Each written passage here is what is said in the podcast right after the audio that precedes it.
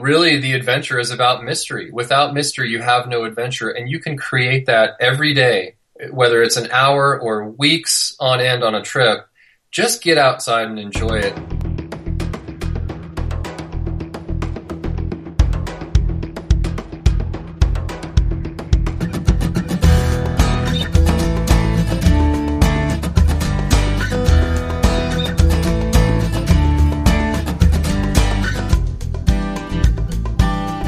This is the Adventure Sports Podcast, brought to you by 180 TAC. Get out there and have some fun. Episode 116 Mike Libecki, World Adventurer and National Geographic Explorer. Hi, friends. Welcome to the Adventure Sports Podcast. This is your host, Kurt. Travis, my co host, and I have been scratching our heads to figure out ways to offer even more value to the adventure sports podcast community. We already bring you amazing interviews from amazing people. We have authors. We have instructors that help teach you and introduce you to adventure sports. We have amazing adventurers that go out and do these adventure sports. All these people have brought wonderful content to our show and we've just had a blast with the interviews and meeting these people and getting to know some of you as well. And we know that from your responses, you're really enjoying the Adventure Sports podcast too. To say thank you for that, we want to offer even more value. And so we are going to give away this week, drumroll please, a free lift ticket to the ski area Eldora, which is about 12 miles west of Boulder, Colorado. Eldora is a fantastic family friendly resort They've kicked off their ski season this week with fantastic snow, and it's a great place to go where you don't have to drive the long drive on the I-70 corridor to get there. So it is a really fun place to ski. We're excited to give away a free lift ticket. I went to Warren Miller on Friday night and I met several of you there and I handed out free Adventure Sports podcast stickers and I said, listen to the show and we'll tell you how you can win a free lift ticket to a Colorado ski area. So this is how you do it. You don't have to have a sticker, but what you do have to do is send us an email to contest at adventuresportspodcast.com. That's contest at adventuresportspodcast.com. In the subject line, put lift ticket, and in the body of the email, make sure you give us your name. That's all you need to do. You'll be entered to win the lift ticket. Now, you can better your odds. If you refer a friend and they email us, they copy you in the email address and they say in the body of the email, I was referred by XYZ, then they get entered into the contest and you get entered into the contest three more times. So that really improves your odds of winning the lift ticket. They can do the same thing. If they refer their friends, they can improve their odds too. So this is a way that we can say a special thanks to you, the listeners, for listening to the show. Additionally, we are planning other contests that we're going to hold in the future that may be a little less location dependent. And I say that because we now have listeners in over 200 different countries. So if you're outside of Colorado and you want to come to Colorado and ski, by all means, you're welcome. Come and enter this contest, win the ticket, might as well. So one last time, to enter the contest, simply send us an email to contest at adventuresportspodcast.com to be re-entered three times per referral, have your friends send us an email, copy you on the email address, say that they were referred by you. They get entered into the contest. You get three more entries into the contest. And in doing so, you'll also know that you have helped to promote the Adventure Sports Podcast. And we really thank you for being a part of the Adventure Sports Podcast community and doing what you can to help grow the show. Now, we will not abuse these email addresses. I need to say that. We don't believe in spam. You'll be able to unsubscribe at any time. We do periodically send out information about the show. Um, it's not super frequent, but we want to make sure that you know in advance that we'll try to stay in touch with you as part of the Adventure Sports podcast community. So we are really excited to hear from you and we're excited to give away the lift ticket to Eldora. Keep in mind, we do plan to do other giveaways in the future. And so there will be more opportunities. If you don't win the first time, hey, don't give up. One thing I should point out, since this podcast lives on from now on on the web, this contest only lasts until November 30th, 2015. That's November 30th, 2015. After that, there will be other opportunities. We will contact the winner via email and that way we can get the information we need to send you the lift ticket. There will be other contests in the future, and we're really excited. Thank you very much for being a part of the Adventure Sports Podcast community. Now on with the show.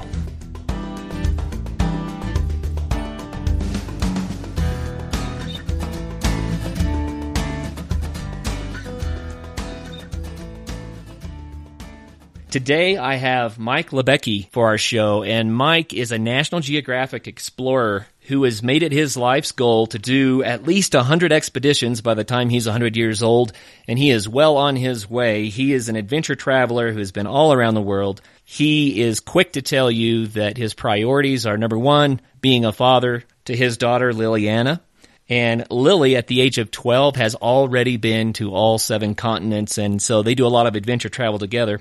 But Mike has done over 65 expeditions, most recently returning from Africa, where he and Lily climbed Mount Kilimanjaro, and also an expedition to Greenland with his brother. Mike is just full of life and has a real passion for living at large. I wanted to read one of his quotes. The time is now. What are you waiting for? No excuses. Dream big and climb those dreams. After all, it's not only life, but the quality of this life. Death and or old age is coming. We must live sweet. Why ration passion?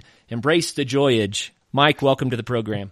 Hey, man, it's a pleasure to be here. Thanks for having me. Oh, we love having you on. This is going to be a fantastic show. So, really cool. Hey, I hit some bullet points, but you've got so much in your adventure resume. Fill in the details for us. Well, you know, I, I just define my life. Basically, there, it's a double life that I have. And I think you nailed it. It's, um, I'm a dedicated father and I want to support uh, the dreams and goals that my my daughter has. And um, you know, I'm an addicted, obsessed explorer, climber, adventurer, and I, I really uh, like to focus on unexplored and first ascents, and that really is what drives the organic enthusiasm for this lifestyle. So, unexplored and first ascents. Give us an example. Well, you know, uh, you just mentioned 65 plus expeditions. Most of those have been to places that no one has ever been to before. No one has climbed, no one's explored. And, you know, there's still a lot of those places on this planet. A lot of people think that exploration is somewhat dead. Yet I've got 23 more expeditions planned on paper right now to absolute virgin earth where, you know, people have not been to before. And, you know, it really revolves around that passion of exploration. You know, the magic, the power, the beauty of going on these expeditions, the people that you meet, the experiences that you have and you know, the second best part of those trips is bringing back these stories and these videos and photos and sharing them with the world and trying to get people inspired to care about the planet and to, you know, put down your phone and your screen and get outside in nature and have some fun.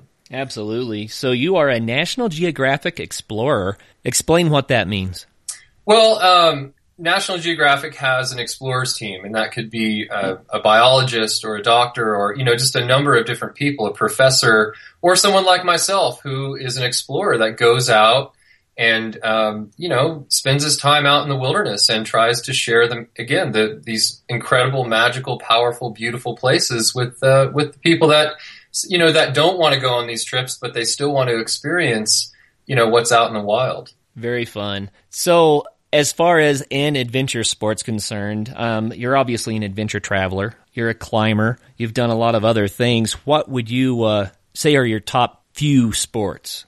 Well, I, I, mainly focus on climbing, and that's been you know sort of the nucleus of what I'm doing. Is it, it's always a pursuit to go out and climb a first ascent. You know, and that started back when I was living in Yosemite for several years, climbing and, you know, Yosemite is the center of the universe of climbing.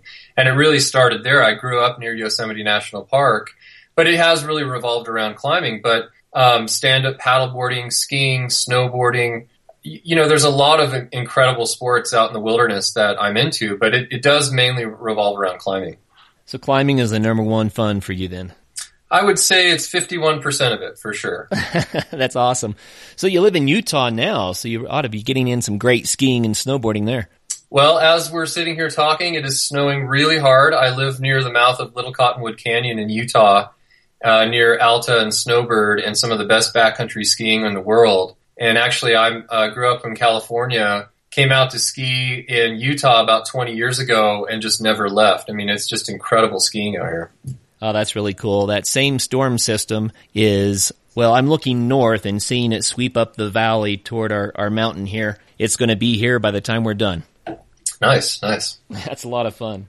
So, why would you encourage people? You already mentioned that you like to encourage people to get out and do things. Why would you encourage people to take up expeditions and adventure sports? You know, I think it would be all about um, just getting outside, whether it's in your local wilderness or halfway around the world.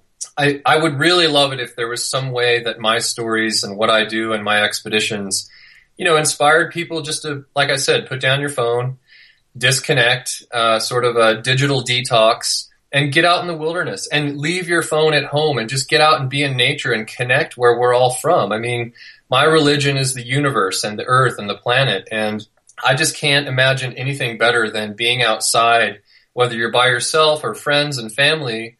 Just getting out in wilderness is so important, I think, for the human soul. And, um, you know, I just want to be part of that circle that spreads that basically that information, that message, and um, again, hopefully use the word inspire and, and just for people to get outside and love life. So here's a question for you that I've been pondering a little bit. Sometimes, you know, you're sitting on the couch and the remote control's right there and you think, wow, I could just hit this button and veg all day. But then you also know I could stand up, I could walk out that front door and who knows what's going to happen. How do you get past that, that urge to veg? Well, I don't have a TV, so that, that helps. And, um, you know, I make it a point in my life to, you know, get out and take the dogs for a walk or get out with my daughter or friends and family and go hiking or climbing or skiing or stand up paddleboarding or, you know, ride your bike. And it's just, an, you know, once you make that decision to make it a routine and you get that, once you get the feeling of being in the wilderness and being outside, it never goes away for a lot of people, especially for myself and the people around me. It's just, it's a top priority, but it's not a struggle. It's not a, oh, how do I get away? That's what I love to do first and foremost is sharing experiences outside with the people I love. And uh, you said, you know, how do you, how do you step away from the everyday life and technology and get out in the wild? It's simple. Turn off your phone, put down your iPad, turn off the computer and go for a walk and go hike or go climb or look for a, a community if you don't have partners or friends. I mean, just go outside and breathe and think about life. Think about, you know, where we came from, where we're going. How is this reality even existing? I think it's so important to get out in nature and just breathe and just think and just see what happens. I mean, for me, you know, really the adventure is about mystery. Without mystery, you have no adventure and you can create that every day, whether it's an hour or weeks on end on a trip just get outside and enjoy it. And I think um, if people are struggling with that, you know, step to go do that, just go do it, and you'll find that it's the most beautiful thing you can do. I love it. Perfect. That's exactly the message that we've been saying on this show now since February when we launched, and it's the reason why we're here to encourage people to connect with nature in that way, to start moving and enjoying life more richly. I love it. So, will you tell us about an experience on an expedition that really got you hooked on this adventurous lifestyle. Take us there so we know what it's like to do what you do. Well, you know, one of the first really major expeditions that I went on that, well, I mean, let me back up here. So I grew up hunting and camping and being outdoors. And so my parents really installed that mess, that feeling of being in nature and what it's like. And so for me, it was normal growing up. And, you know, it's just always been that way, that feeling of being around the campfire or, you know, being out fishing on a lake or, you know, the, there's just nothing like it. And then you experience, you know, a crazy storm with rainbows and hail and snow and, you know, just there, or you see a bear in the woods or, you know, you see these, this wildlife. I mean, I could go on and on about the experiences, but for me on, on the subject of expeditions where, that lifestyle really became an obsession or addiction was up in Baffin Island in the northern Arctic. And I, you know, I went up there with the local Inuit and we went on dog teams across the frozen ocean and we saw polar bears and whales and, you know, went to climb these huge walls and it was 24 hour sunlight. And, you know, there's so many experiences I can talk about, but just that magic and power and beauty and the mystery, you just don't know what's going to happen next you know, and there's also something about being self-reliant when you're out in nature where you have to, you know, cook your food and set up your tents and battle the storms and it's just never ending. It really is become an obsession and, um, it, it's the mystery. It's the mystery that you don't know what's going to happen next in the wild that is really what drives it for me. Hmm. You know, I know that several of our listeners are saying, "Wow, this guy has figured it out. He's he's out doing this stuff, chasing his dreams." I like the sound of that, but it's often tough because not everybody gets paid to go on adventures, right? Correct. So, what is the secret of affording an adventure-filled life? How have you pulled this off? Well, you know, it's a, it's, I'll try to make this long story short and it's been a long road. And basically it started when, uh, you know, I started going to college right out of high school and I started climbing and spending time in Yosemite and I just became obsessed. So, um, I left college to live in my truck and climb 300 days a year. And, you know, I didn't really know what was ahead of me. I was very much living in the moment of now that I, I really strive to do is focusing on the moment. And as I started climbing, I'd work in climbing shops and then I'd work in skiing shops and go skiing all winter. It was sort of the classic, you know, climbing skiing bum lifestyle. That's an incredible life. And it just sort of evolved from there, uh, going on big trips and then, you know, finding out that I could write stories and share these in magazines. And then all the way up to, you know, 20 years later, you know, a lot of stuff that's on the internet and, and working with companies that want to help share these stories there's been a, a really wonderful reciprocation that is basically founded through the outdoor industry. Without the outdoor industry, I could do none of this. So I work with a lot of different companies um, that um, help me pay for these trips. I don't have a trust fund. I don't have family money. I work very, very hard to make this lifestyle happen. And um, you know, I think it really comes down to just a hundred percent absolute belief in your passion and if you're really driven and really focused on that passion and lucky enough to have an, an awesome passion that you're organically enthused, I think everything will just fall into place. And that's just from personal experience. So I have to admit it's been a struggle financially for a long time. Um, I've went into major, major debt on credit cards to go on big expeditions.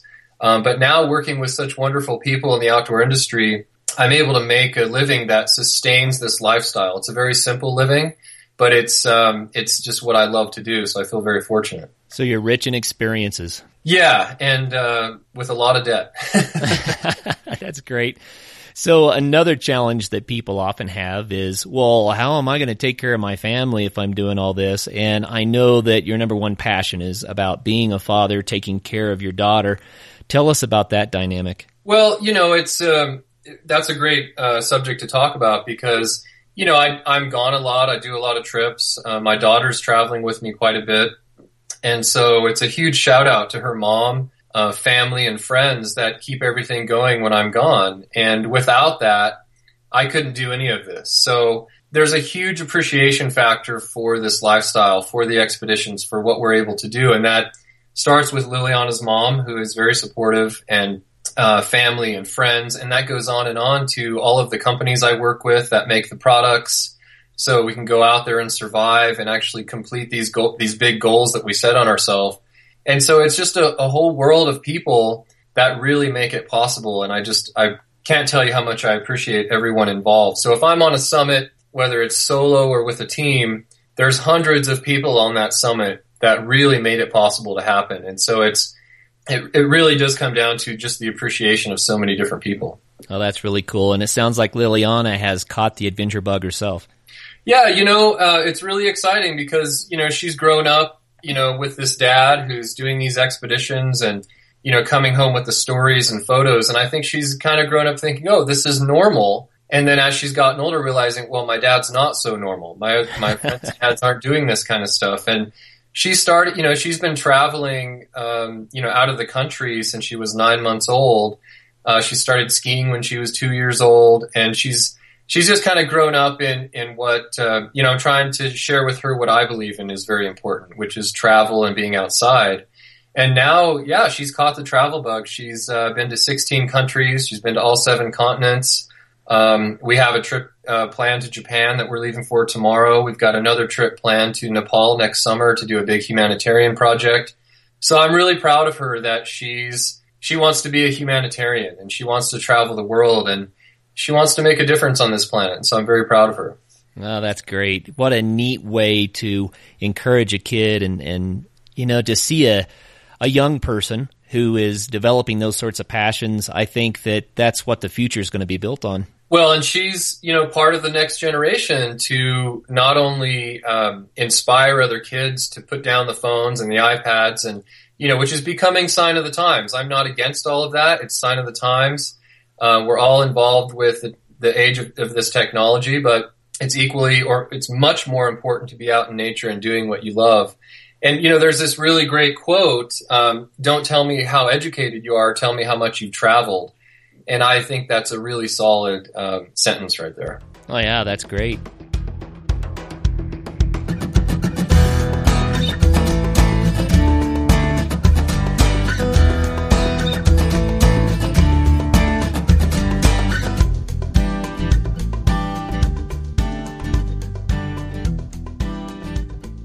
For 20 years, Bent Gate Mountaineering has been outfitting climbers, skiers, backpackers, and outdoor enthusiasts with the gear they need. Whether climbing an 8,000 meter peak or buying your first backcountry ski setup, Bent Gate is here to help.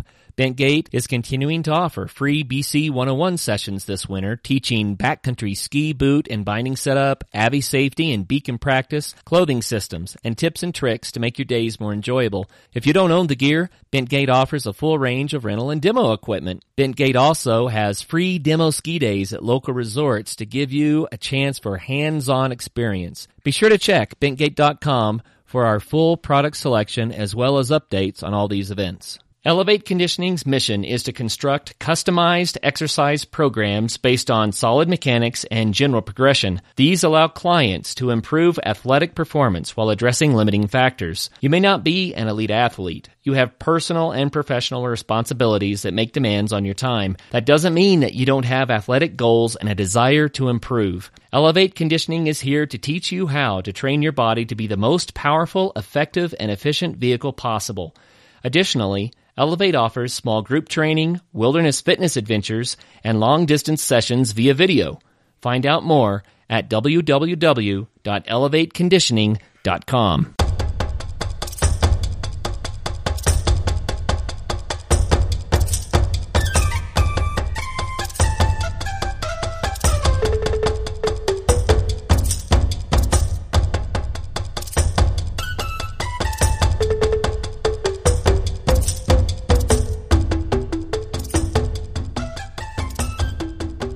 So, what are your plans for Japan? I'm going to Japan to share, uh, to do some presentations and to share some stories from Greenland and Antarctica. And uh, just fortunately, my daughter's able to come along with me, and we're going to uh, just have some fun in a, in a new place. So uh, she's never been to Japan. I've been there quite a few times, but she uh, she wants to keep ticking off the list on with different countries. She even said to me, "Gosh, I wonder what it would be like to go to every country on the planet." And I said, "You know what? That's a great goal and that's not so far fetched. Whatever you want to do, there's no doubt you can do it. 100%. Oh, that's fun. So how many countries are on the planet now? 240-ish? Am I well, close? I think it depends on, you know, when you check, when you look, but you know, it seems to be around 195 to 200 plus when if you you know, if you were to Google it right off the bat, it's it's roughly around that area. So So that's a big goal, but achievable. It can be done anything's achievable if you're really focused, and there's there's just no doubt in my mind. And um, yeah, and I really want my daughter to to realize that, and whether she wants to continue traveling and adventuring and do humanitarian work or being a, a veterinarian, whatever she wants to do, I want to make sure that my example to her is, you know, I followed my passions and dreams, and no matter what yours are, I want you to follow those as well, no matter what. No matter what society says, I want you to follow your heart and really just live those dreams and goals as best you can. Mm, very cool. What about Nepal? You said humanitarian work there.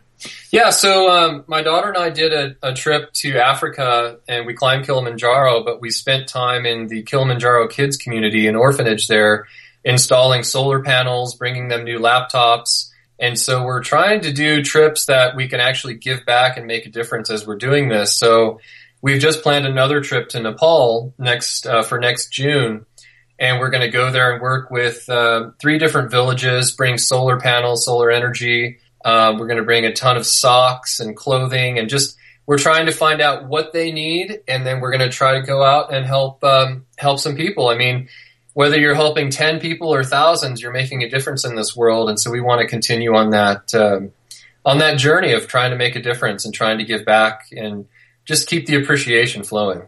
That's great. I wanted to give a shout out to Lonnie Dupre because he um, has been doing humanitarian work in Nepal over this summer as well. And I love it when adventurers, explorers, people that love um, adventure sports, when they realize that, you know, they've been given a huge gift and they want to give back as they go along. So kudos to you and kudos to Lonnie. Well, I appreciate that. And then I'll, I'll give a kudos to my daughter because she's really inspiring me to focus more on the humanitarian efforts. And so, um, it's, it's really exciting how I've been trying to inspire her to do this. And yet I'm learning so much from her and being so inspired by her to really try to make a difference. Um, it's just a beautiful thing. Oh yeah. Well, let's shift gears a little bit. Tell us a story about a time that things didn't go right. On some of these expeditions, I know you've had some huge challenges. Tell us a, a campfire story about one of those. Well, um, when you say didn't go right, I will, uh, you know, I, I'll share with you an interesting experience. So I do a lot of solo expeditions and um, I went on this solo trip to Afghanistan. I was going to try to solo this really beautiful, huge tower way out in remote Afghanistan. You know, going by myself to Af- Afghanistan was a big deal. It took a lot of time to research, to to uh, connect with good security there, and be able to go out in the mountains and feel safe to be there. So it was, it was a lot of, of weight going by myself there. But once I got out there, I started uh, rope soloing this big tower, and um, I got about 800 feet up the wall, and I got to this really big, he- just this really huge loose flake that was on the route I was climbing, and the flake was detached. It was about the size of a garage door and about a foot thick. So we're talking a few tons of of rock in this flake that somehow could fall at any moment. And I had to continue up around this flake or over this flake uh, to to go up the route. Well, um, I started putting some gear in the rock and I disturbed the flake and it was kind of crumbly and loose. I ended up making the decision to, to climb past it. Well, as soon as I climbed past the flake, about 10 minutes later, just as I was past it, the entire thing crumbled off the wall and exploded down the wall. Oh. Had I been underneath it where I was at 10 minutes before, I wouldn't be sitting here talking to you today. And that was an incredible moment that just, I still look back and have a hard time coming to terms with. It was the closest call I've ever had to death for sure. And it was just, um, it was pure luck. You know, I look at these expeditions as, um, you know, huge mathematical equations and the variables and constants throughout this, these equations. And I look at them as being safe. You do this, this, and this. You don't make any mistakes and you can be safe, even solo climbing. Well, I made a call out there. I got out under the flake it again it exploded off the wall it cut up my ropes beneath me and i got to admit after that i was crying like a baby thinking i just i almost died right there. And it was it was a horrible scary moment. Yet here i am. Mm, that's one of those moments that you have to ponder for a long time. What kind of life lessons did you learn from that? You know it's pretty simple that um, as far as a life lesson is, uh, if you get underneath a big flake that's that looks really loose and it can kill you, get out of there as fast as you can. Because doing first descent uh, climbs, that's pretty much the number one enemy is loose rock. Um, then you get into wind and other sort of factors, but when you get into some loose rock, that can kill you really fast. And there's been people that have been killed by loose rock on big climbs, and that's uh, you know, there's not a real big life lesson that I've taken aside from, hey, don't do it, but I don't, uh, I'm not going to go down that path. It's just, you got to do your best, you got to focus, and you got to hope for the best. You just have to hope sometimes that it's going to be okay. Yeah, I agree. I think you have to be prepared for all the eventualities. And like you said, set all the odds in your favor, but always have a plan B of some sort. Every step, every, every handhold, I, I think there needs to be a plan B. Yeah, I mean, it's it's one thing to think about backup plans and how you're going to rescue yourself and what are you going to do in this situation, and that's honestly that's a given for what I do. I'm you know that's always thinking about being prepared, um, having your medical kit, your repair kit, the equipment, the focus. You know, being in, in really good shape and just you know mentally focused is so important. Um, there's all sorts of plan B, C, and D, et cetera. But you really, you know, for me, it's focusing on the moment of now and really the goal at hand and you know, um, like I said, I feel like this stuff is 100% mathematically safe unless you make a mistake. And so I guess that day, you know, I did assess the flake. I did get out from underneath it. And so I'll go with it. I, I somehow was able to survive that situation. I climb 14ers as one of my hobbies, and I've uh, I had a on Uncompahgre. I had a rock that was oh about the size of a car that decided to go down the mountain while I was on it, and uh, so you know it was one of those situations where I could scramble and jump off the moving rock onto something that wasn't moving. Yeah, you know, and those sorts of things just happen. It's just part of the sport, but I think you just got to be keenly aware and ready. Yeah, there's no doubt that the the mental focus is most important, and um, you know that's part of the mystery I talked about. You just don't know what's going to happen next sometimes, and that's part of the the obsession and the addiction. And again, you know, you talk about a, a learning something from that. Well, I didn't learn to not do that. I just learned to focus as I have, and everything's going well. And just uh, you know, I I think you mentioned uh, National Geographic Explorer. Well, I consider myself a modern day explorer. And one of the ways that I define that is you either go or you don't go. And as an explorer for today's day and age, I always go and I always will. And, um, you know, it really just comes down to that. It's, it's going to, the journey's going to continue. Cool. Well, hey, will you describe the techniques you use for your rope soloing? I, I think a lot of people may not be aware of how that works. Well, it's, you know, to make it, um, let's see if I can explain that to a general audience of rope soloing. So basically, if you have two people you've got somebody belaying you. And so if you fall, that's going to be, you know, from the belayer, an upward force of the rope going up through your gear, and then you're falling in a downward force. So basically, what I'm doing is I'm setting an anchor below me that has an upward pulling force. So if I fall, that the force off the anchor will pull up, and then of course go through my gear, and then I'll have a force going down. It's so I'm taking the entire lead rope with me, and I'm belaying myself as I go up the rock placing gear. So it's basically just a, an invisible partner down below, and I've got to manage belaying myself and climbing at the same time. So are you using some sort of a friction device at the bottom to, if you took a fall, that would catch you? No, so the um, so basically, I'm using a modified system that I have with a chest harness and a gree and so down below is one end of the rope that is fixed as an upward pulling anchor. So if I fall, it'd be just like that person below me on belay. It would catch me with an upward pulling force. Interesting. That's pretty cool. Yeah, it's it's kind of you know hard to explain, but that's that's basically what it comes down to. Neat. Well, what about projects that you have in the works? I know you have a lot of things planned. What's on your event calendar? You know, I've got a, a, lot of projects. Again, I mentioned the trip to Nepal with my daughter. I'm really focusing on what her goals are for travel and expeditions and humanitarian work and I've got a lot of expeditions coming up. I mean, um, there's a new place in Siberia that I want to go to. Um, there's an, another, well, there's two other places in Greenland that are untouched, unexplored that I want to check out. I mean, every project right now, as far as expeditions, they're revolving around untouched, unexplored places. And um, there's a one on the border of China and Kyrgyzstan, uh, the eastern islands of Papua New Guinea, uh, the west coast of Africa. I mean, there's there's all kinds of places I want to go to, and so my upcoming projects are focusing on my daughter's trips um, and also some per- big personal expeditions that I have. So, do you do quite a bit of photography on these trips? Yeah, yeah. So lots of photos and video, and and you know, trying to capture the story to bring home, and you know, share first and foremost with my family and friends, and then um, I do a lot of public speaking and you know, try to try to go speak live and connect with people and get them excited to uh, to get out there and care about our planet and just get outside and love life. So, if our listeners wanted to see some of your work and, and see some of the photojournalism that you've done, where should they go? You know, I, I think an easy one is obviously a quick Google to um, to to you know of my name to kind of check out what's going on because there's a lot of uh, a lot of different d- different films, film festivals, public speaking, a lot of different fun stories that I'm trying to share. But um, you can also go check out, um, you know, mikelibecki.com to, to see some stuff there. But I think, um, yeah, I think it's pretty simple these days to kind of Google around and find what's going on. Okay, well, we're going to be snooping and looking over your shoulder then. Nice, nice.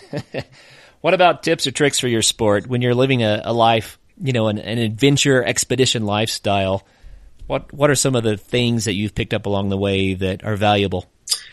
Well, I think um, you know I I think rather than specific tips or tricks or you know, the mechanics of it is just uh, making sure that you have a lot of optimism and you have a lot of patience because sometimes you know for me these expeditions it can take one or two trips or three trips just to succeed on the goal sometimes there's a reconnoiter that has to happen Um, I would say as much research as possible, planning. I mean, the most important part of an expedition is when you're packing at home in the garage. So, for example, if I'm doing a trip to Antarctica and I forget that one little tool that's going to fix my stove, well, that expedition can be over and maybe your life. So, you know, preparation and planning for whatever the project is, whatever trip that you have, is first and foremost the most important by far. And then just patience, optimism, focus, and psych, and just going. Just go. Don't find an excuse. Don't make excuses. Get out there and go for whatever you want to do and make it happen. You know, a personal anecdote over the last week, I've been wanting to go ski a 14er and I thought, hey, I'll go hit Grays and Torreys. And as I was thinking about that, I thought, wow, I really can't find enough information about the avalanche conditions. It's early season, but early season slides do happen. And I started doubting, is this a good idea? And then I stopped myself and I said, holy cow, you're thinking about trying to summit and ski with unknown conditions. How about if you change the dynamic and say, I'm going to go check it out and see what happens? Absolutely. And that's what I mean by the reconnoiter and the research. And so rather than trying to find the information, go out and get the information yourself and just, like you said, whatever you want to, I mean, having a goal of going to summit and ski it, well, that's great, but just the attempt is success. Just going for it is the success. Even if you turn around at the bottom and think, hey, you know what? It's too dangerous today. Just the attempt in itself is success. Absolutely. I tell my kids all the time when they head out on their adventures, you know, be safe first and have fun second and, and then just you know go knock it out of the park. I really believe that that's what it's about. Like I mentioned, I I believe what I do is 100% safe. You just can't make a mistake. There's no human errors, or they can be pretty intense. I mean, sometimes out there, it's trying to define the line between dangerous and too dangerous. You know, and where where that is, and sometimes when you can't, maybe you maybe when you can't define that, maybe you found it, and sometimes you have to turn around. Oh yeah. Well, the next question is kind of funny for you because you do so many expeditions and you have so many, you know, on the books, but I love to ask it anyway. If you had no limits, someone was going to fund what you wanted to do 100%, then uh, what do you think that would be? Yeah, the dream would be if there, you know, financial support would be to buy an incredible sailboat and sail around the world for maybe two years and you know get first ascents on every continent and just con- continue to do that until the, the time is done. That would be pretty special. And of course i'd want my daughter to go. That sounds lovely. So cruising to the summits. Well yeah. So basically it would be really beautiful because you know it would be a continuous sort of expedition if you want to call that. It'd be more of just a, a lifestyle that you're living for so long and it would be sea to summit so you'd be sea to summit and you get back down to the boat and you sail around the world to the next destination. It would just be an incredible journey. And I'm hoping that when I'm in my 60s or 70s, that'll be uh, sort of the crown expedition is just getting the sailboat and hitting all the continents and just nonstop and trying to trying to do some cool stuff. How fun would it be to be sitting on the boat with the maps open and say, "Now where? What's next?" That that would be just an incredible incredible thing, no doubt about it. That's fun. So, what inspires you? You're obviously a very inspired guy, but what what's your drive? You know, um, I'm inspired by my daughter, of course. You know, I've talked a lot about her and just seeing her grow up, and you know, I think any parent can understand just the the love and the the inspiration you have from your child, and just the joy that you share with them is is really first and foremost uh, the most amazing thing in my life. But I'm inspired by you know, so many people around the world, just, um, you know, photographers or um, conservationists or, you know, from in the ocean to the mountains to the jungles to, you know, saving a species. I mean, I'm just inspired by so many people. And that's, you know, it's one of the things I love about the age of technology is that there's so many people that can inspire you and so many stories and beautiful moments you can see and read about I'm I'm inspired by humans that are getting out and doing amazing things, and just our, our fellow humans really inspire me. Yeah, it's a good answer. You know, I think when people first start doing adventures, sometimes the inspiration is, is just the excitement. But then as they have the experience and they start seeing what's out there, then that becomes inspirational. But I think in the end, we, it, it kind of comes full circle and it's back to the people.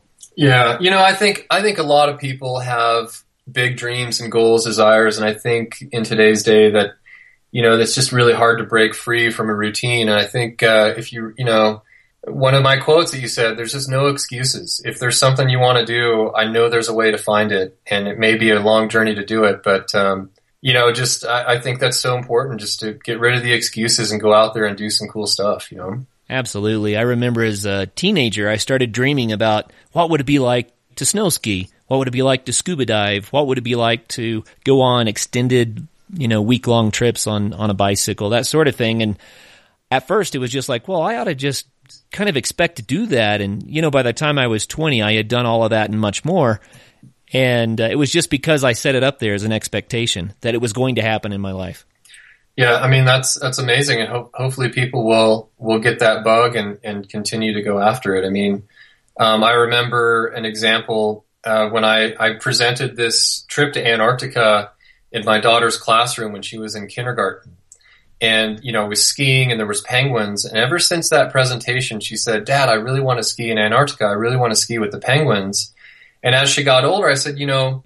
If you really want to do that, it's going to be a lot of work and you've got to get straight A's and you've got to learn to backcountry ski and you've got to, you know, train. And, you know, for a few years we focused on it and it was really incredible for her to see that you don't just go and do this. It takes a lot of work, a lot of preparation, a lot of training, a lot of skills. And, um, I think that for people out there wanting to learn new things or go out and figure out how to do new adventures, you just have to start by stepping out the door and find, you know, just start by what shoes do I buy or, you know, go start. I mean, whatever it takes, just take that first step. And I think it'll all come if you, if you're, um, if you're inspired to get after something, you know.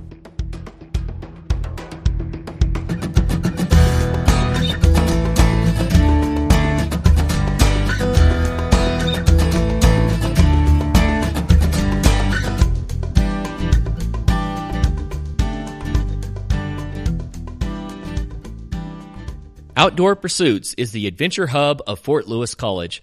This comprehensive collegiate outdoor program not only offers an extensive outdoor equipment co-op that provides everything from tents to kayaks and ski gear to mountain bikes, but also offers a varied trip calendar that includes both instructional and recreational outings from climbing some of the world's highest peaks to enjoying Durango's amazing hiking and mountain biking trails.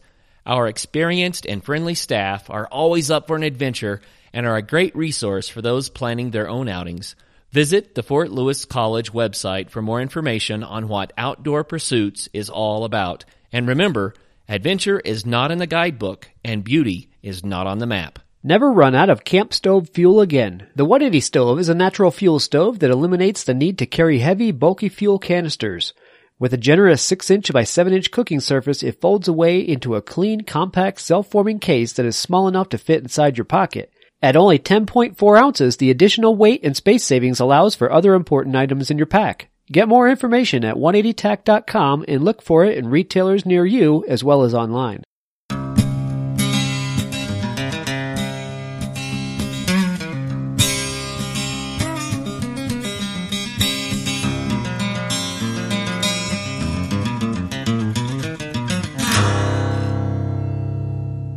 You know, what I love about that story is that your daughter had the goal of let's ski in Antarctica with the penguins, but from that goal came physical fitness, skiing skills, and a whole lot more ability that she can use for a whole variety of, of explorations later.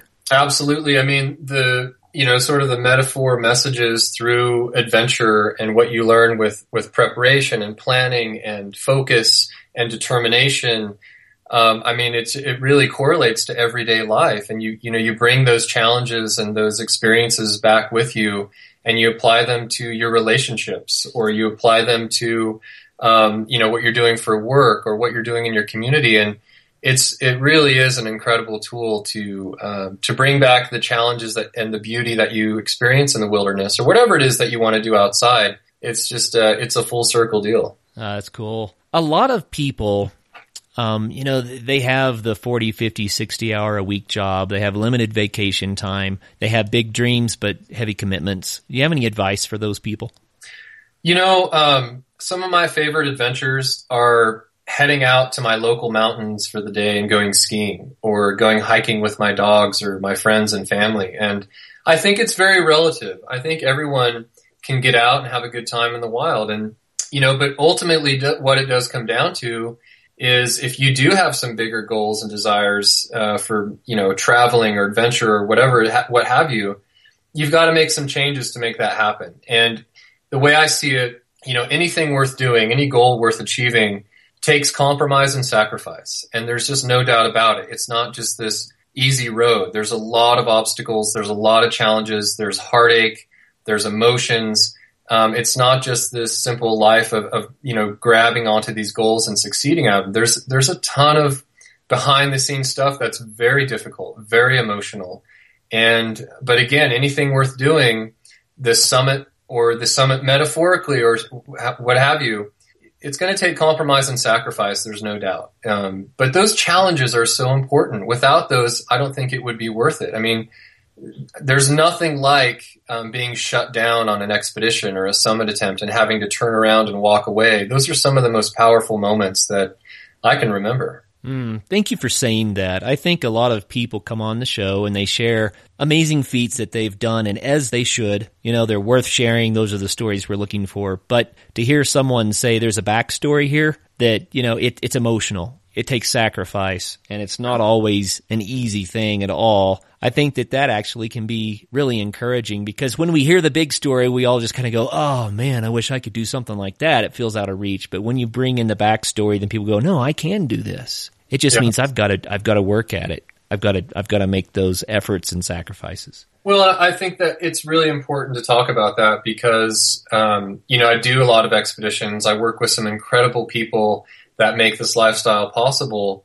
And, you know, I've had people say, well, you know, how do you afford it? And, you know, do you have a trust fund or how do you, and it's like, I have as much or more debt than anyone I know. I work it as hard as I can. I do side jobs. I do whatever it takes to make these things happen. And it's because it's an organic enthusiasm. It's not, you know, uh, here's the way I look at it. There, there's two ways that this lifestyle works. And one of them well, not only that how it works, but just how it exists, how I perceive and the, the, feelings I have. And there's joy. There's so much joy involved with um, this lifestyle every single day, whether it's planning, whether it's you know looking at maps, whether it's dealing with getting permissions, it's it's working with companies. Um, there is just so much joy involved. And then the other side of that is the pre-joy the pre-joy or the, the, challenges, the sacrifices, the emotions, the pain, the suffering. So you either have joy or you have pre-joy. But that pre-joy still has the word joy in it, and you know the real joy is coming. So all said and done, it's a joyful lifestyle, but those challenges and that those suffering moments, that's part of the joy. Absolutely. And to bring it down to a simple metaphor, I've driven to the top of Pikes Peak and you get up there or Mount Evans, both of them have, have roads and you get up and you say, wow, this is really pretty. And you jump in your car and you drive back down.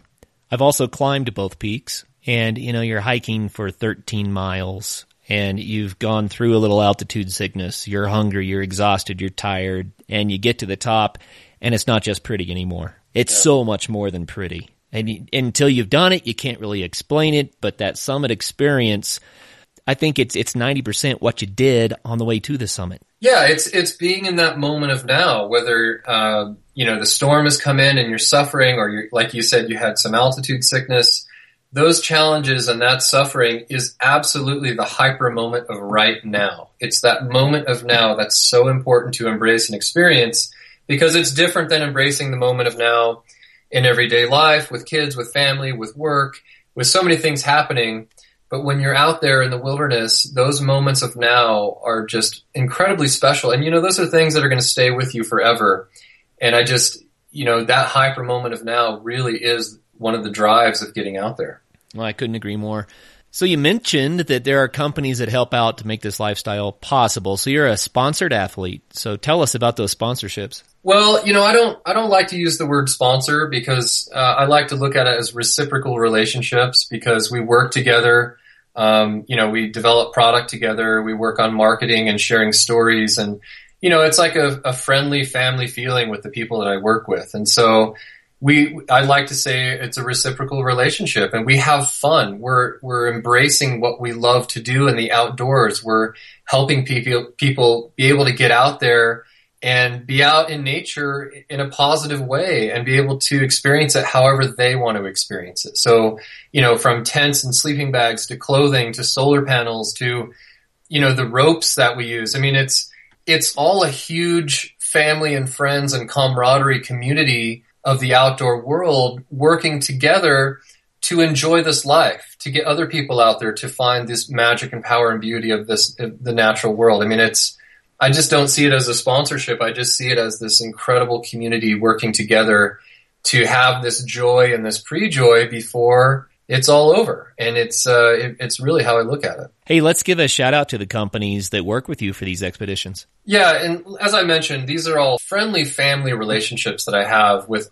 all these companies that make it possible for me to do this stuff. And it really is a reciprocal, fun and joyful connection and community that we work with. But you know, there's a lot of people out there, and um, you know, for example, Mountain Hardwear, um, Goal Zero, Clif Bar, uh, 510. I'm just going to name them all to you that have been so helpful for me for so long. Uh, Wigwam, uh, Sterling Rope, and Black Diamond, um, MSR, and Thermarest, and Seal Line, and Smith Glasses. And then he goes on to the American Alpine Club and uh, different organizations like National Geographic. I mean, there's just so many people gosh, that have come together as again part of this community that have made it possible and it's just I feel so appreciative. Okay, advice. How do you manage to establish these relationships with these companies? I know that there are other people out there say, man, I would love to work with some companies and, and make some stuff happen. You know, I feel very fortunate to have the relationships I do with all these companies. And I,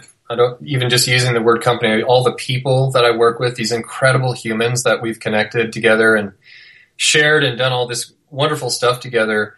But um, you know, I was I started doing this, you know, 20 years ago, and it was a different scene before the internet and before a lot of different stuff was going on. And so, I have a long-standing relationship with all these companies, but it's um, I really think that they believe in just the organic enthusiasm of it and going on these adventures and sharing the stories and developing the product to make it the best it can be and just they all believe in sharing the joy. They all believe in the experience. They all believe in, you know, we all have to make a living and we're all making a living together doing what we love and sharing a positive message and a positive product and a positive life. I mean, it, it really, um, but how I got into it was just organic. It just, I've been walking up a staircase, working with people and continuing to get out and do these trips that um, is a great reciprocation to the companies I work with, and it's I mean it's this that's really what what it comes down to. So it sounds like it, the quick bullet point summary is it's about the people.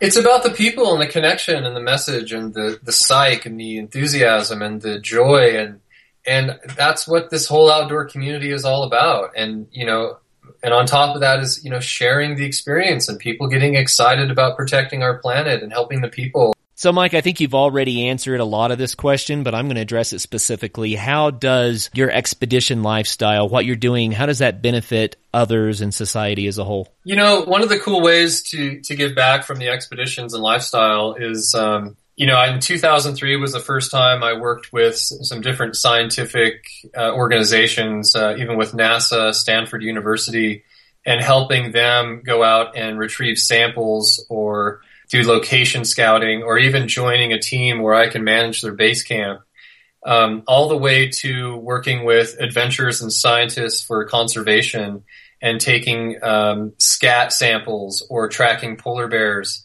There's a number of different ways that has been really really fun to give back with what I'm doing. You know, doing um, humanitarian efforts on the expeditions. Um, in Kyrgyzstan, we brought solar energy to villages um, like I mentioned in Africa, we did a big solar energy humanitarian project there recently, and just trying to really focus on is there a problem and is there a solution that I can help contribute to while going on these expeditions? So it's been really fun. You know, I think there's some uh, more intrinsic benefits too, like just bringing back stories and the enthusiasm that you have about doing it and the way that you inspire others to get out and to do it to um, people gain a lot of awareness about our planet and about our world, about ecosystems and other needs that people have in other places just because you're going and you're bringing back your stories. You know, I, I hope that that is something that um, people enjoy is, you know, reading the stories or seeing the photos and videos of these magical places and just, you know, not a lot of people are going to do these kind of trips, but I think a lot of people, they really want to see what's out there and they want to, you know, basically connect with that story or, you know, see what's going on in these wild places. And, um, I think it brings a lot of joy to people and I hope, um, I hope it does. Uh, that's great. So, hey, we're running out of questions and we're running out of time, but we'd love to hear a funny story. A funny story. Well, I'll give you one of my favorite stories real quick. All right. I've got a great little story I can tell you, and this was a big wake up call for me and just a proud moment as a father. Um, took my daughter out to Antarctica to complete her goal of, of backcountry skiing in Antarctica. And we were out there and it was about 50, 60 mile an hour winds. And um, we are taking off our skins off our skis and, you know, the wind's blowing and things are kind of going crazy and it's a whiteout. And um, I've always told my daughter, you know, optimism and, you know, you got to have optimism. And I thought one of our skins flew off in the wind. And I'm like, okay, you know, let's, I'm going to make this anchor here and you got to wait here and I got to go get the skin. And she said, dad, optimism. I'm pretty sure I put it in my pack. You got to be optimistic. And sure, sure enough, that skin was in the pack. And it just, it was an incredible moment for me to just, for, you know, I'm trying to teach my daughter these things. I'm trying to inspire her. And she sort of turned it around on me and said, dad, don't forget optimism. These beautiful moments with her traveling around the world are just, they're just my favorite. That's fun. It's it's fun when you hear your own words coming back at you from the mouths of your children, huh? Hey, Mike, I saw online a picture of you on a summit, and uh, you've got something special you do there. Tell us about that. You know, one of the things I do on these expeditions that's really fun for me is every summit that I go to, every summit that I make it, I always bring a mask. And it's the Chinese zodiac year. It's either the year of the dragon or the snake or the rabbit or the dog, what have you.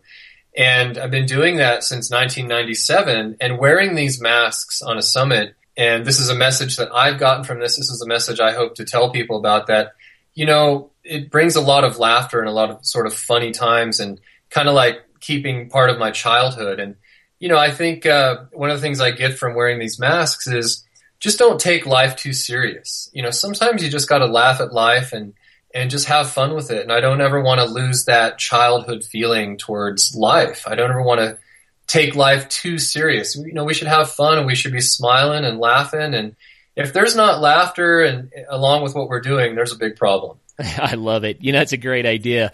I, I hope you don't mind if I borrow that. I'm going to start taking something to the summits with me. Yeah, it's a it's a it's a fun uh, fun thing to do. Well, Mike, um, one more time, how can people follow your work and, and be a part of what you're up to?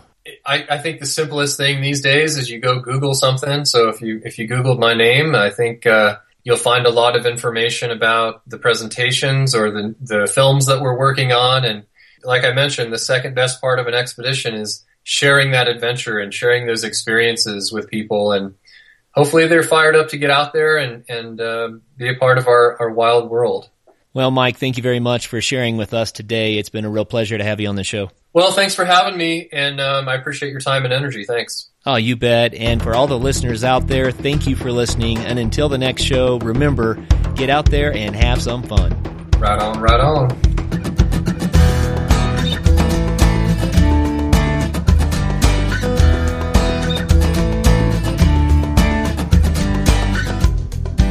Hey, come be a guest on our show. All you need to do is go to adventuresportspodcast.com and click the Contact Us button.